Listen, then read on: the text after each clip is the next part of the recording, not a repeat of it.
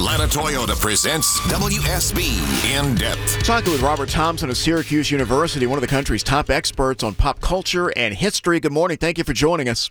Thanks for having me. And if you're just joining us, so folks, just a few minutes ago, you heard on Atlanta's Morning News Taylor Swift named Times Person of the Year. So, Robert, Hitler, Stalin, the Ayatollah Khomeini, and now Taylor Swift.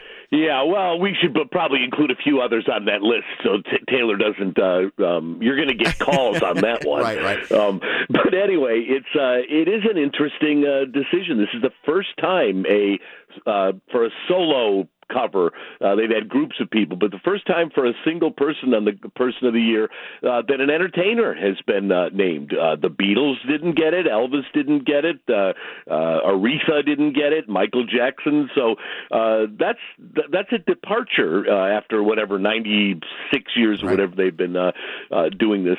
Um, also, it's only the fourth time the guy on the Today Show uh, said today when he announced it uh, that someone under fifty has been um, uh, named. So that's kind of uh, different. But of all the finalists they had, uh, you know, Trump protesters, Vladimir Putin, King Charles, Jerome Powell, uh, a couple of others.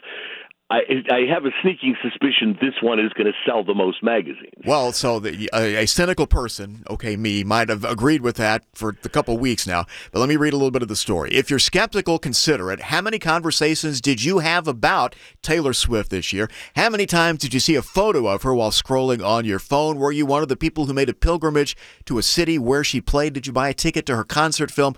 On and on. Fair?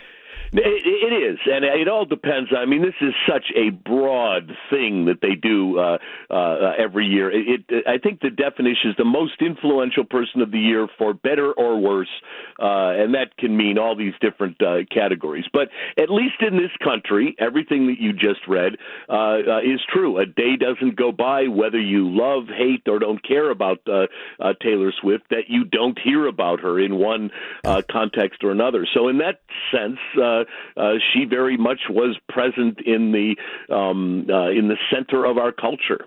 All right, quickly here. I don't want us to sound like uh, self-serious, uh, ponderous media types. This is not of any importance, really, to life, right? It's not the Treaty of Versailles, but this, as a tradition, goes back you know, two, it's two thirds as old as the country. You know, yeah. it's, one of our little cultural yeah, mileposts. It really that, is, right?